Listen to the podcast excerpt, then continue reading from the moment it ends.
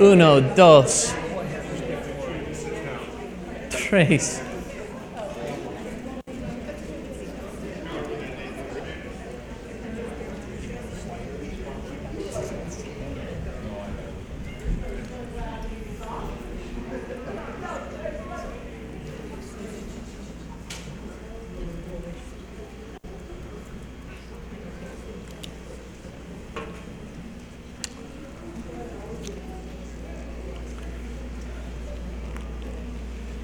As we're uh, still getting ready here to get into God's Word this morning, why don't we just uh, open up our hearts to the Lord? Just spend a moment waiting on Him. If you need to grab your Bibles, might be a good time for that.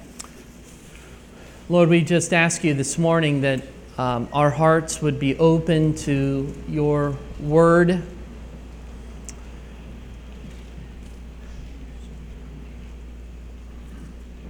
God, we ask you for a. Um,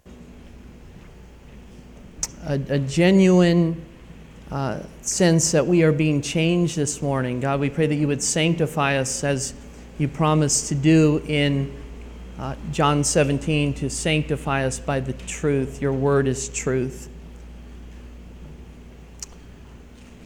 God, would, would you speak to those who need encouragement this morning?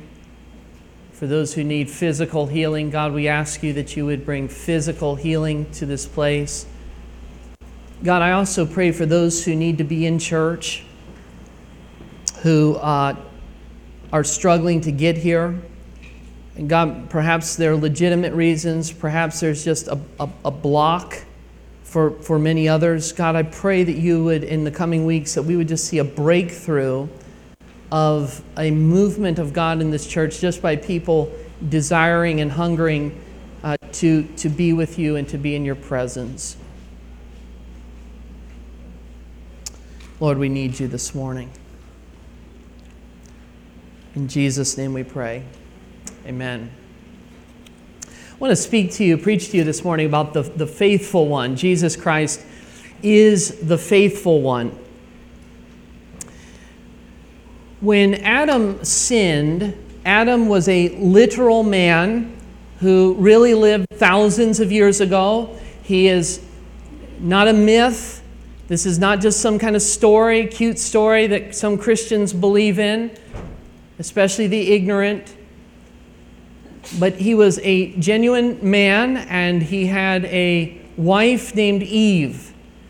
And they are the father and they are the mother of all of humanity. Every person sitting in this room has come, not evolved, you've not evolved over a period of millions of years. That's not true but you have literally been created by God and you have come through our ancestors, uh, the first being our first father being Adam and our first mother being Eve. Every person, regardless of what nationality, ethnic background, all of us in this room come from that one man. That's biblical truth. And uh, that's something that we need to reconcile with. In fact, uh, it's no wonder if you take Adam out of the scripture, you take away a literal account of creation and the fact that there really was Adam and Eve, and you turn the Bible into just a bunch of, of stories and myths and fables, who would want to come to church? Uh, why, why, would we even need to have this here? Why would we even need to come and sit here every Sunday morning if all we're going to do is have story time about a bunch of things that are not true? And so, what we are saying is, we are saying that the, the creation account of Adam and Eve is diametrically opposed to what we're taught in our secular society, and that is, there is no God, and uh, we've, we've all evolved. That's the story that we hear over and over again. That is categorically not true. Recently, I was telling my children that in America, we are coming down to really two options to believe in. Option A, number one, is Christianity. And if we're going to believe in Christianity, we understand that the Bible is really what it says it is, and it's true. That's option A. And the second option is atheism. That's the second option. And that's really what we are seeing over and over and over again. Man knows that there's a God. The Bible says that very clearly in Romans chapter 1, but he suppresses the truth. That is, he, he packs it down. He doesn't want to hear about the truth that there is a true God. He doesn't want to hear that. And so we have Christianity, we have following after God, this true God or we follow the rest of society and say, well, we, we kind of think that there maybe is a God. We really can't, we can't prove that there's not 100%, but we're just not going to go with it. Most people in America are not going to convert to Islam. Most people. It's not appealing. In fact, it seems uh, rather backward. It seems rather in a, in a time long ago. We look at the way that many uh, people in that religion dress, and we just think that's a third world type of thing. America is not going to be involved in getting converted into a religion like that unless they were forced. That's the only reason that that could happen. Neither are people going to probably just generally drift into something like Hinduism and all of the gods of the Middle East. We're too sophisticated for that. We're too smart for that, so to speak. And so the two options, the minority option, which very few people are taking, is the road of Christ. And I want you to understand something very clearly this morning. The road to follow Jesus is very narrow. And Jesus said, Few there be that find it. If you're going to be a Christian, you are going to be different. You're going to be different. And there are people sitting in this room this morning, and you're trying to live for the world, and you're also trying to live for Christ, and it's not possible. It's not possible.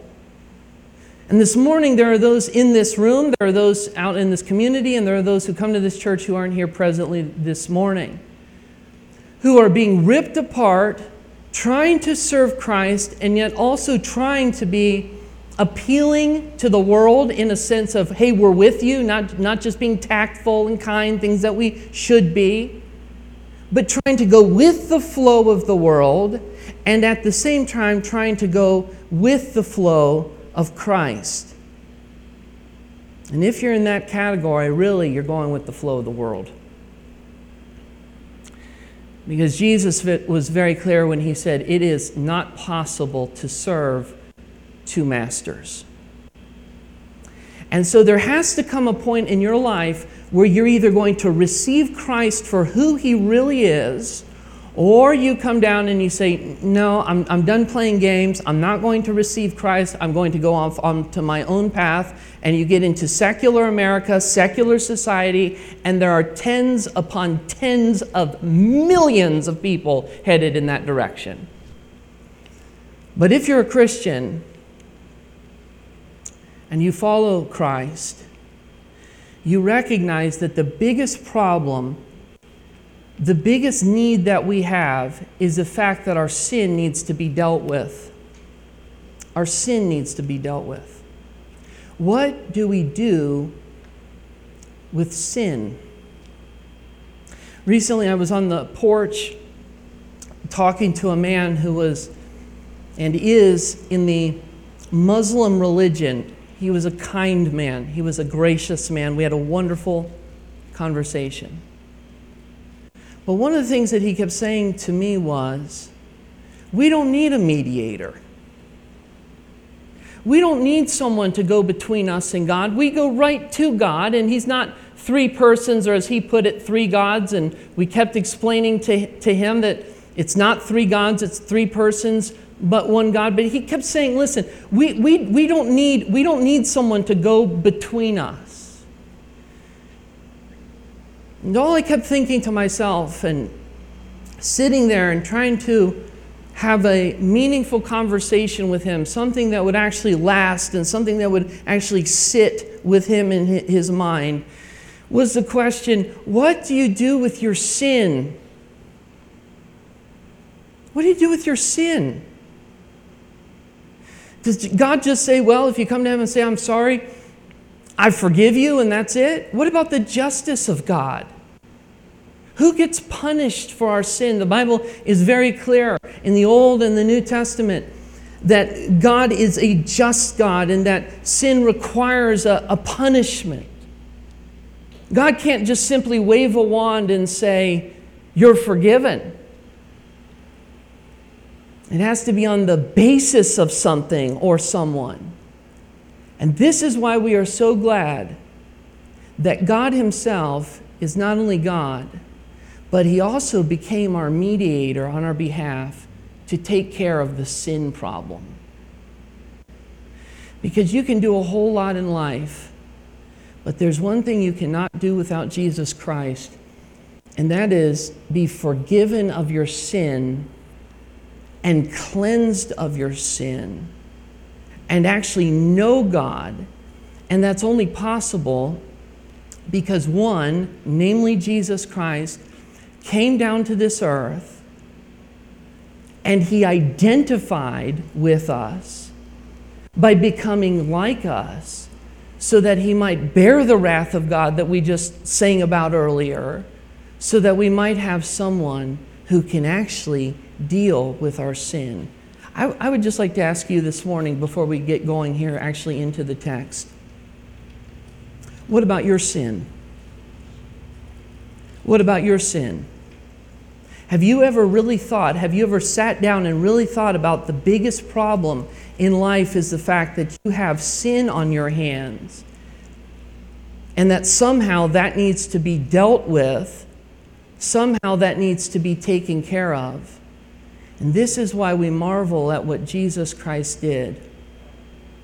Because what he did was, he laid aside the glory of heaven to come to this earth to say, I identify with you. That's what he's doing. When I was in college, I remember a professor was, was telling us a story about uh, a person who said, if God was really like us, if God was really going to be able to sympathize with us and understand what we're going through, they said, you know what he would do? He would become one of us. And he would come down to this earth and he would understand the pain and the misery and the turmoil that humanity goes through. He would, he would come out of heaven and he would become one of us and go through the misery of life so that he might, be underst- that he might understand what it's like to go through this life in hardship. And all of a sudden the answer came back that's exactly what he's done. He has become one of us to identify with us not only in the good times, but also in the bad.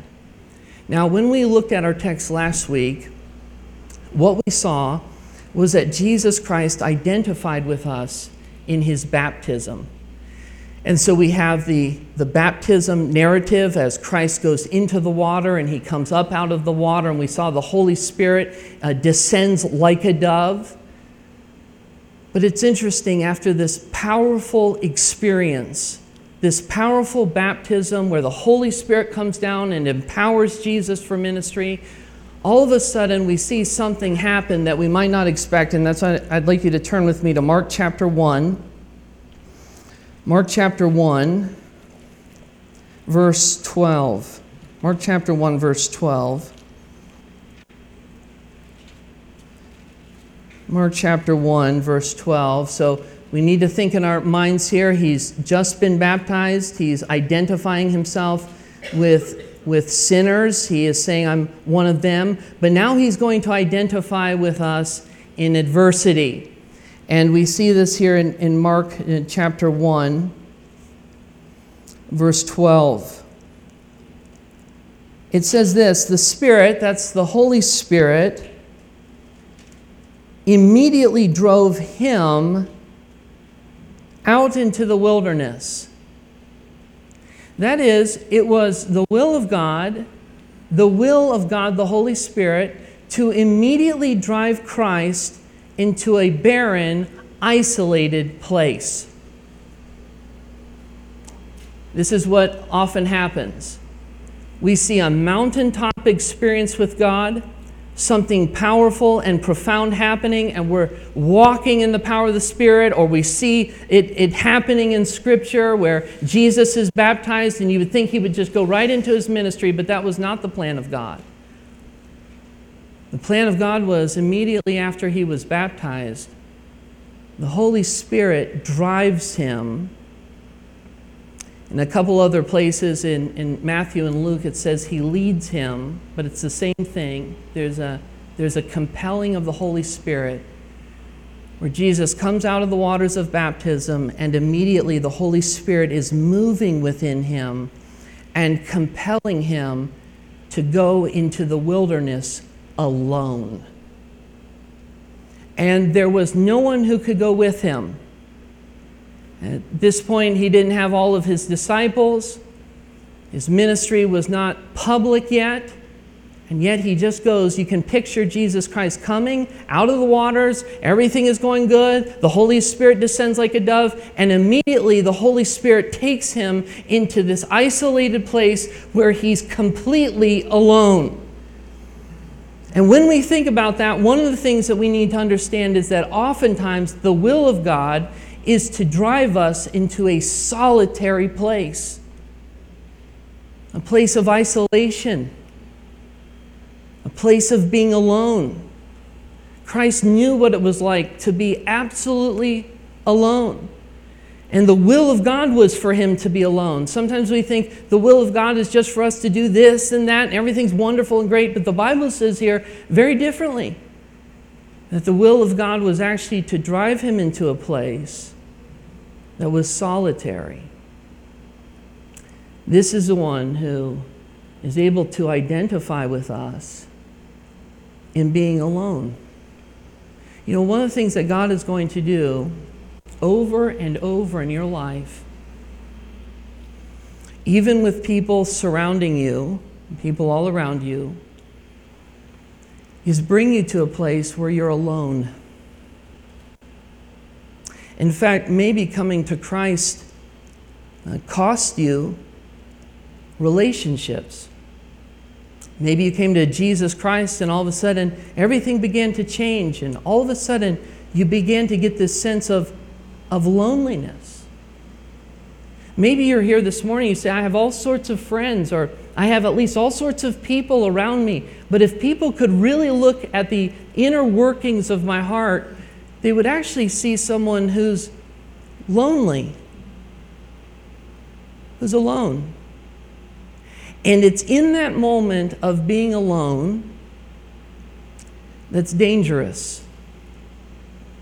Because it's possible to take that loneliness and say, I've got to somehow fill this loneliness, whether it's for a girlfriend, whether it's for a boyfriend, whether it's for friends that you feel like you don't have and you wish you had, whether it's something at work and you wish more people appreciated what was going on with you at work.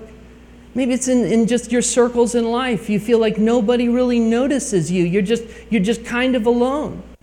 Have you ever possibly thought, and maybe you've even sensed this in your own life, that it's actually the Spirit of God who has driven you in such a loving, kind, compassionate way out into the wilderness so that God becomes your everything? And He's going to do that. And I promise you, He's going to do it over and over again in your life.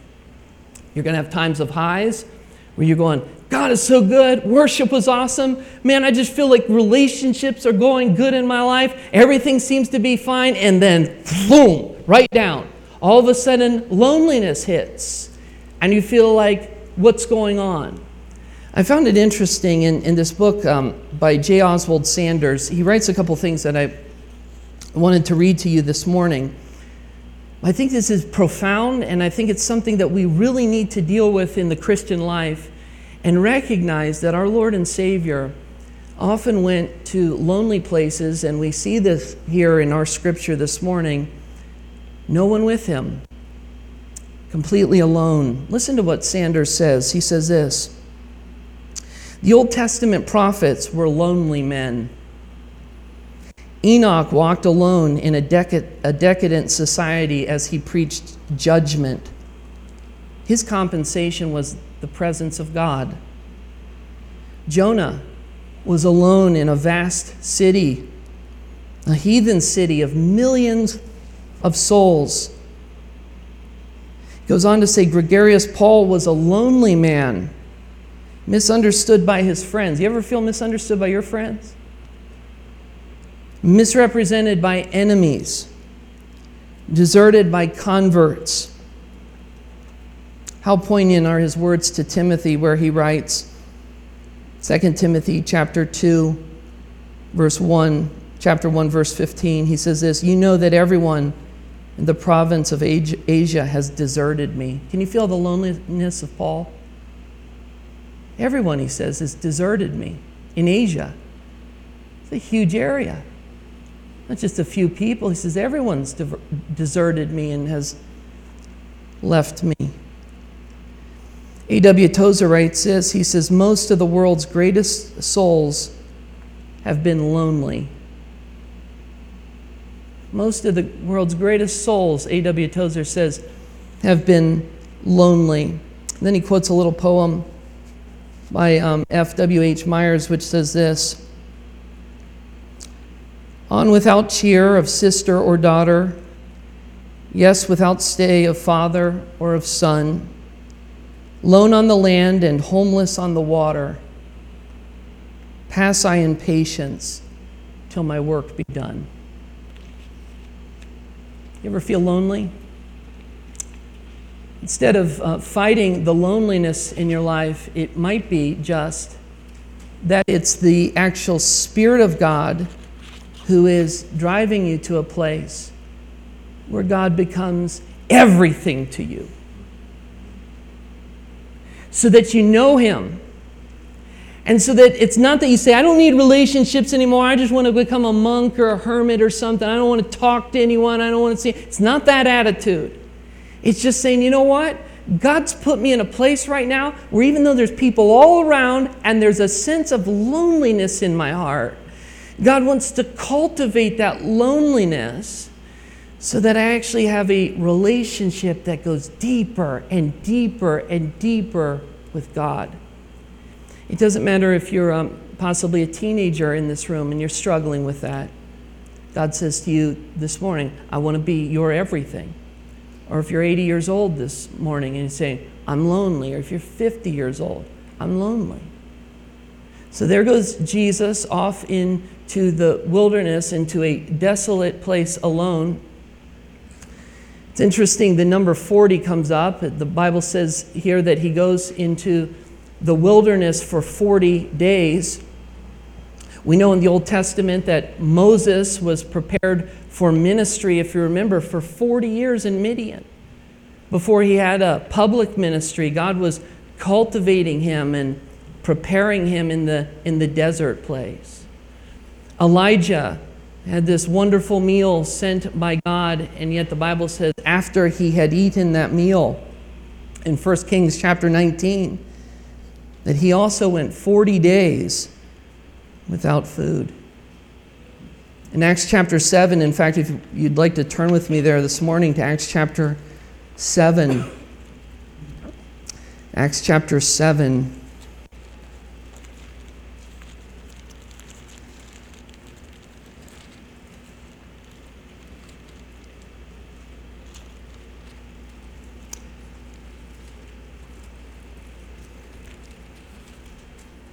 Acts chapter 7, and we can look at what we were just talking about here in verse 29. At this retort, Moses fled and became an exile in the land of Midian, where he became the father of two sons. Look at verse 30. Now, when 40 years had passed, that's a long time. A long time of preparation, that's what's going on. A long time of testing, a long time of waiting a long time of God saying, I'm going to prove your character. Then in verse uh, 36, this man, that is Moses, led them out, performing wonders and signs in Egypt and at the Red Sea and in the wilderness for how long? For 40 years. It's a long time. It's a long time of preparation. It's a long time to be tested. And our text here in verse 12 says in Mark chapter 1, if you want to go back over there, verse uh, 12, chapter 1. The Spirit immediately drove him out into the wilderness, and he was in the wilderness 40 days. No food, alone, waiting on God. The way this is written here is it's actually saying he wasn't just tested for a day and then Satan leaves and then uh, everything's good the next day. This is continual testing. This is continual tempting over and over and over again, day after day after day for 40 days. And by the way, I might add, this continues even after the 40 days. And there are many who feel like God has put them in a spot where it's just relentless opposition. Day after day. It's like, when is this going to stop? When's it going to stop? And yet, that's exactly what God the Father had done with Jesus Christ by the Holy Spirit. So he's testing him, he's preparing him through isolation, but he's also testing him through spiritual warfare. Notice with me there what's happening in the wilderness, and he's being tempted by Satan for 40 days. Satan is a real being. Satan actually means adversary. And uh, people think of Satan as this little make believe guy with a pitchfork who runs around after people, but that's, that's not the view of, of Scripture. He's a, he's a real being, and he's actually out to destroy people. In fact, he's out to destroy you and he's got a host of demons that are following after him who are blinding people to the gospel, who are wrecking people's lives. And the Bible says here that Jesus is being tempted or he's being tested here in the wilderness. Now, one of the things that we have to make clear is that Christ was not having this inner compulsion to sin. Satan doesn't come to him and say, Hey, look, why don't you do this? And Jesus is going, like us, when we're tempted to sin, Oh, I wish I could do that. I just long to sin. Oh, I'm being so tempted. That, that's not what's going on here. In fact, if you go with me over to James chapter 1, James chapter 1, Jesus doesn't have a desire to sin. In fact, he has a sinless nature. The scripture is very clear to tell us that. And uh, go over to James chapter 1. James chapter 1, we're going to look at verse, uh, verse 13. James chapter 1, verse 13. Let no one, when he is tempted, it says here, let no one, when he is tempted, say, I am being tempted by God. So the Bible is very clear that God doesn't tempt anyone, but notice what it also says For God cannot be tempted with evil. Is Jesus God? Yes. Well, then he can't be inwardly tempted with evil. He's not desiring evil, but he's being outwardly tested. If you remember back in the Garden of Eden, Adam also had an innocent nature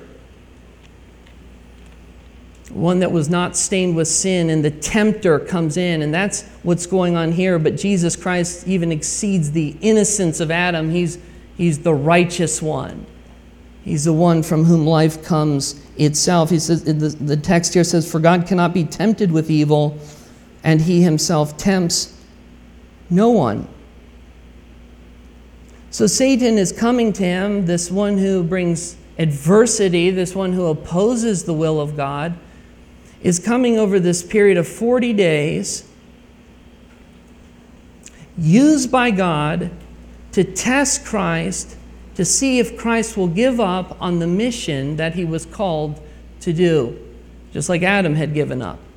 God had created Adam and Eve, He puts them in the garden, and instead of passing the test, they fail it.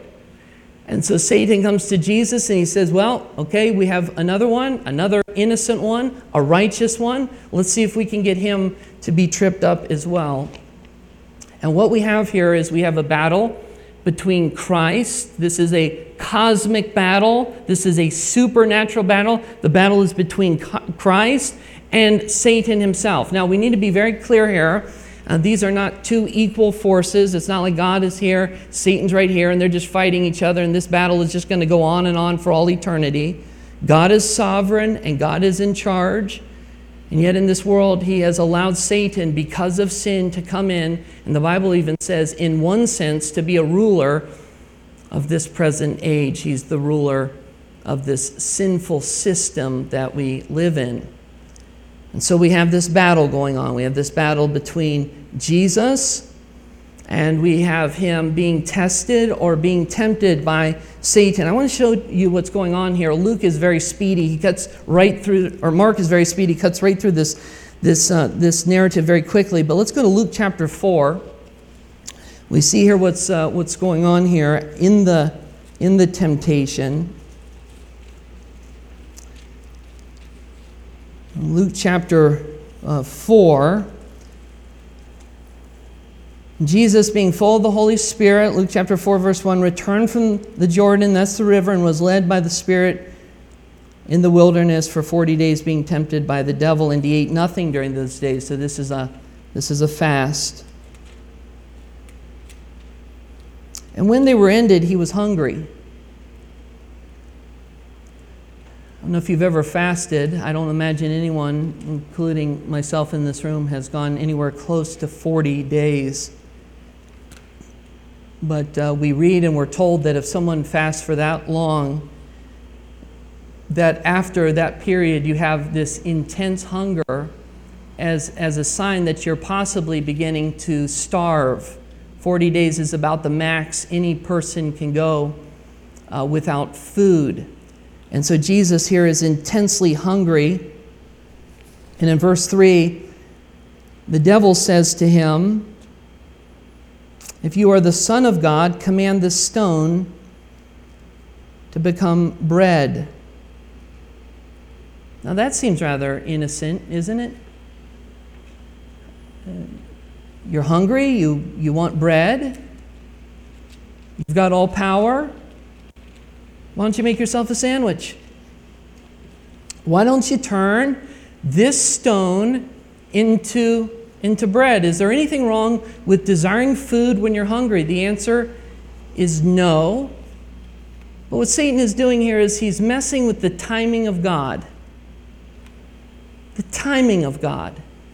God's will for him was not to eat at that exact moment and not to turn a stone into bread, but Satan was coming to him and saying, Hey, let's thwart the timing of God, in essence, what he's saying. A good thing that you want, it's definitely a good thing, but let's put the timing of God aside. Let's rush God a little bit here, and you can turn the stone into bread. Do you know it's possible?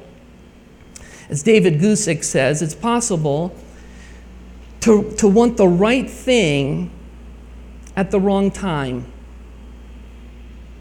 The right thing at the wrong time. Let's take sex for, for instance.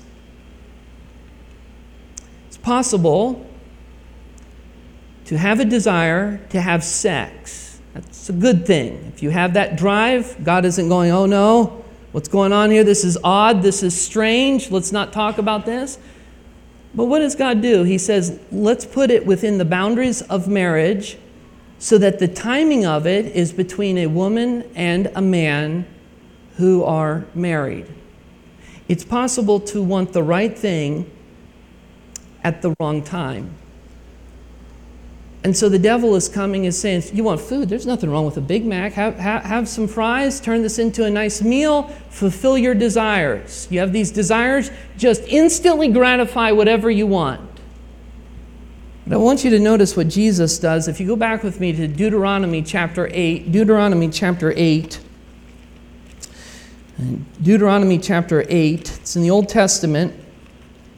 Deuteronomy chapter 8, verse 3. Deuteronomy chapter 8, verse 3 says this And he humbled you and let you hunger and fed you with manna, which you did not know, nor did your fathers know, that he might make you know here it is that man does not live by bread alone, but man lives by every word that comes from the mouth of God. If you keep your thumb there and you flip back to Luke chapter 4, notice exactly what, what Jesus says. Jesus says in Luke chapter 4, verse 4, Luke chapter 4, verse 4. Jesus answered him, It is written, Man shall not live by bread alone. So Satan tries to thwart the timing here of God. Jesus passes the test. Let me just say this in passing, too, as we talk. Maybe there's something in your life God is saying, wait. Just wait on me. And you're even saying to yourself, but I could, I could have it right now. God in His timing is saying, hold on. In my timing, I'm, I'm God. Just, just wait. Verse 5 And the devil took him up and showed him all the kingdoms of the world in a moment of time, and said to him, To you I will give all this authority and their glory, for it has been delivered to me, and I will give it to whom I will. I want you to remember here Satan's a liar. He's the father of lies, so this is not completely true. The truth is, he does have power. He is in charge of the world's system, as we said a moment ago. But the world is God's. He owns it. He's in charge, and he's even in charge of Satan himself. He has all authority over him, all authority over darkness. This uh, uh, Satan has no right here to give this away to Christ, but he's so proud, he's so full of himself that he says, "Look, I'll give this to you. In fact, I'd, I'd like you to go over to John chapter 12 just to show this to you as far as the, the power of Satan. John chapter 12. And John chapter 12.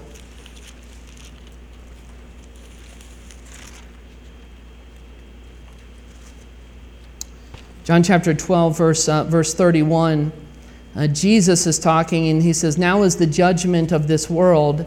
Now will the ruler of this world be cast out. Who's he talking there about? He's talking about Satan. What's he calling him? He's calling him the ruler of the world. And so Satan is taking that and twisting that. If you go to 1 John chapter 5, 1 John chapter 5, not John, but 1 John, written later toward the back of your Bible, 1 John chapter 5. 1 John chapter 5, verse 19. 1 John chapter 5 verse 19 says this. We know that we are from God and the whole world lies in the power of the evil one. The power of Satan. So Satan is manipulative. He's, he's lying here, but he's telling a half truth. He does have power, he doesn't have ultimate power. And by the way, we don't really know what kind of form he came in. Was it physical? Could Christ physically see him? It seems like that's definitely the case here. In the beginning of the temptation, was it just something in Christ's mind as he was thinking about, and Satan was just whispering things into his mind? That seems very possible. And then later on, in these different temptations that we're reading about, he actually appears to him. But what is he saying to Christ? He's saying, Look, I'll give you all the kingdoms of the world. You can be in charge of all the kingdoms of this world. After all, Jesus had come as the king to rule over all. But he's trying to thwart the plan of God. He's, he's, he's saying to him, Listen, you can have all the kingdoms of the world if you'll just do one thing bypass the cross. Take the easy road. The plan of God is what he's after. He's, he's first after the timing of God with the bread. Now he's after the plan of God. You don't, you, listen, you want to be king, you can be king, that's fine. And listen, you can be king of the world without actually even dying on a cross. And he whispers the same thing to believers today. Listen, you can be a Christian and take the easy road. You can live any way you want and still be a Christian. That's fine. After all, God's gracious and God's forgiving. Listen, if you'll just give it, give it up, give up the hard road, the lonely road. Don't go, that's a hard road. Don't you understand? People are going to see you as strange and odd. And after all, you're going to be lonely. You're going to be all alone. Just give it up. Let's thwart the timing of God. Let's, let's thwart the, the, the plan of God. So he says, I'll give you all authority and their glory, for it has been delivered to me. That's a lie. In a sense, it's true. I will give it to whom I will. Notice verse 7 of Luke 4, the brazenness here of what Satan says. He says, If you then will worship me, bypass the cross and worship me, it will all be yours. And Jesus answered and quoted, okay, let's go back to Deuteronomy, Deuteronomy chapter 6. Deuteronomy chapter 6.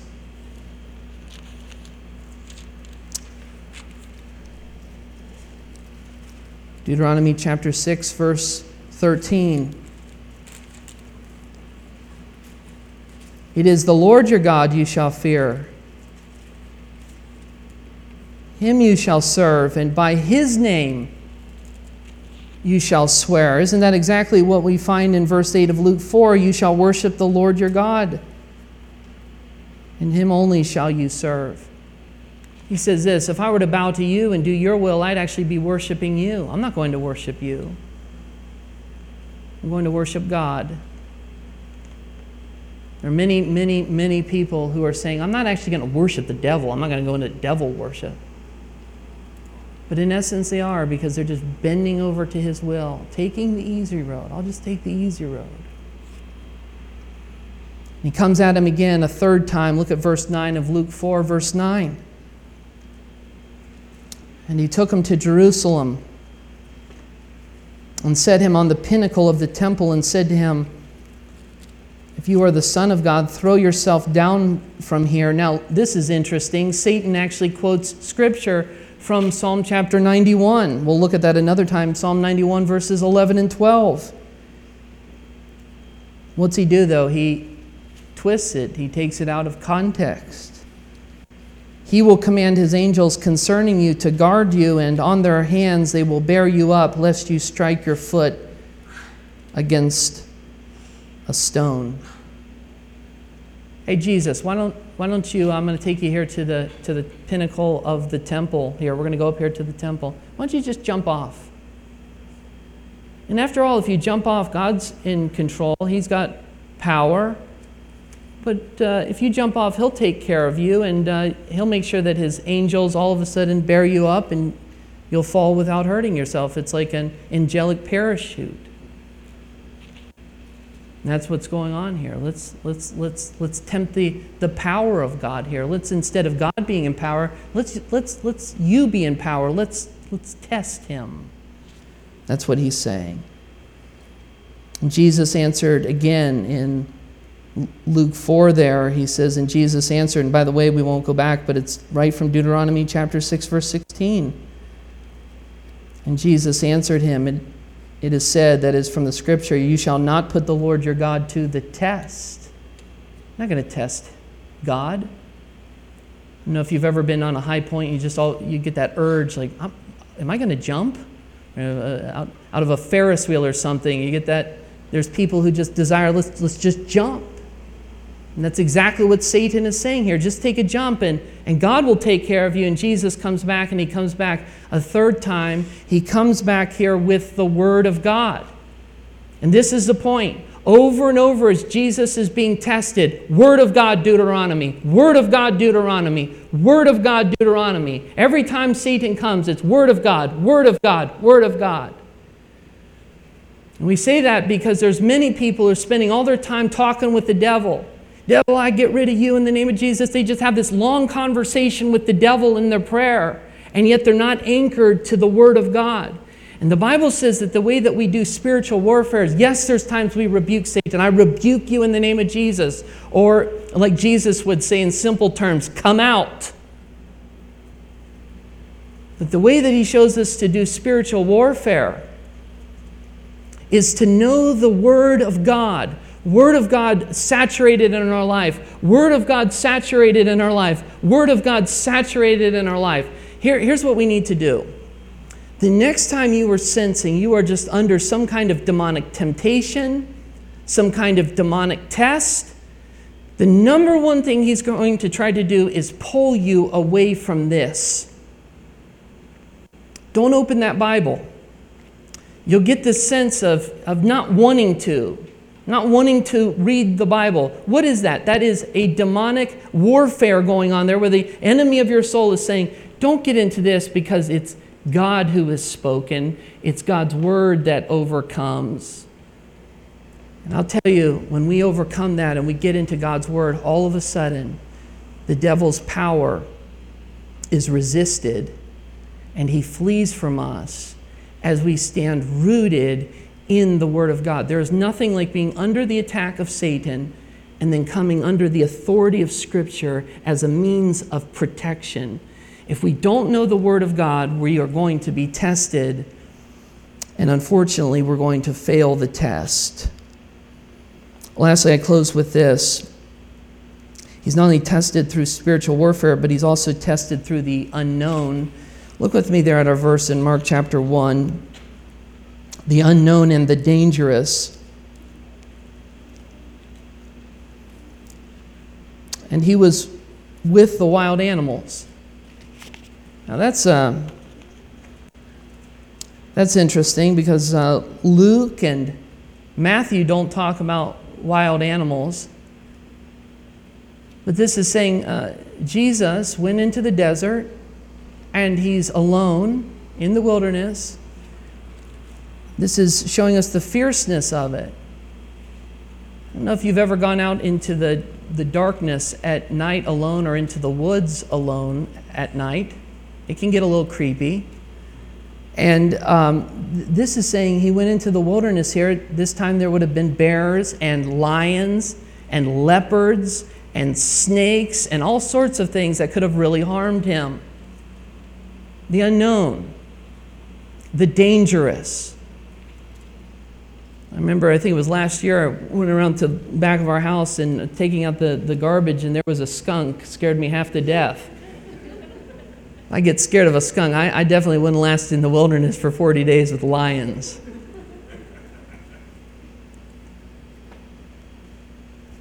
But there's a danger here.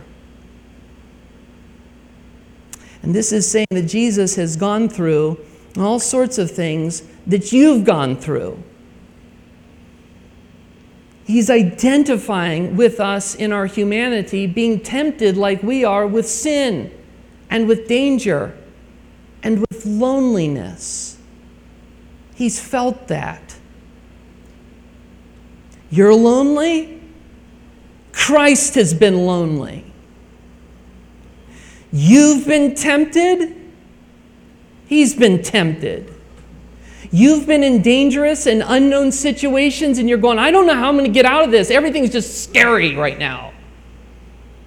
He's been in dangerous and unknown situations. And you can picture in your mind here, there's two different stories really going along. Because in Genesis chapter 2, you have Adam in this lush paradise surrounded by the animals. The animals are just friendly, everything. Hello, Mr. Tiger. Everything's just going wonderful.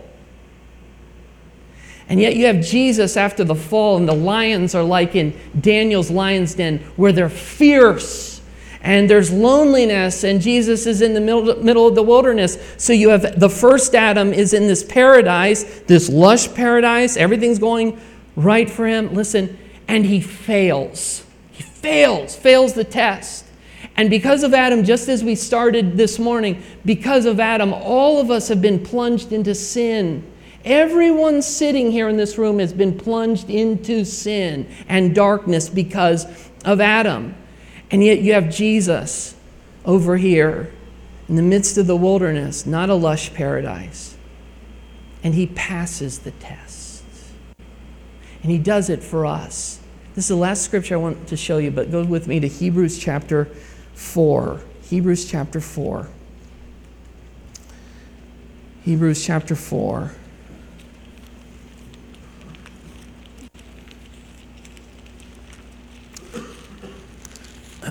Hebrews.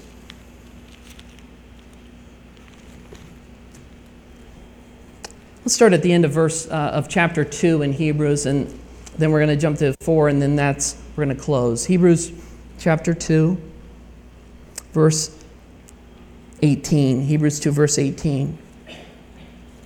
For because he himself has suffered when tempted,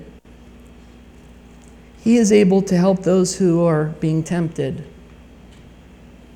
Listen, next time you're going through loneliness, seeing this, this loneliness just gnawing at me, demonic adversity, or unknown dangers, peril in your life, here's the first thing that needs to go through your mind Jesus has been there. He knows exactly what I'm feeling, and it was the will of God to drive him into the wilderness. It was the will of God. Now let's go to chapter 4. Hebrews 4, verse 14. Hebrews chapter 4, verse 14. Since then, we have a great high priest who has passed through the heavens. We talked about the ascension this morning. Jesus, the Son of God. Let us hold fast our confession. For we do not have a high priest who is unable to sympathize with our weaknesses, but one who, in every respect, has been tempted as we are, yet without sin. Now, what do we do? Now, what do we do? We have Jesus pass the test. First Adam fails. Jesus, the second Adam, passes the test. Now, what do we do? Answer verse 16. Let us then, with confidence,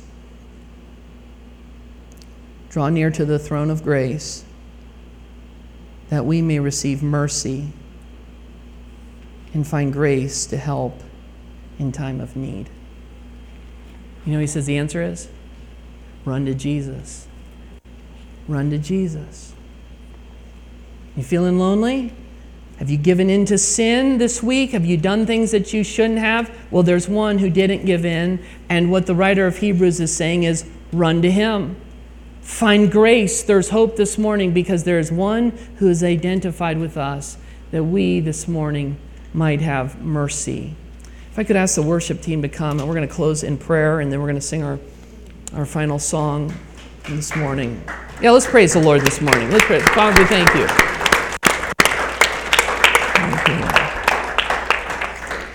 Would you stand with me? Let's uh, stand as we close.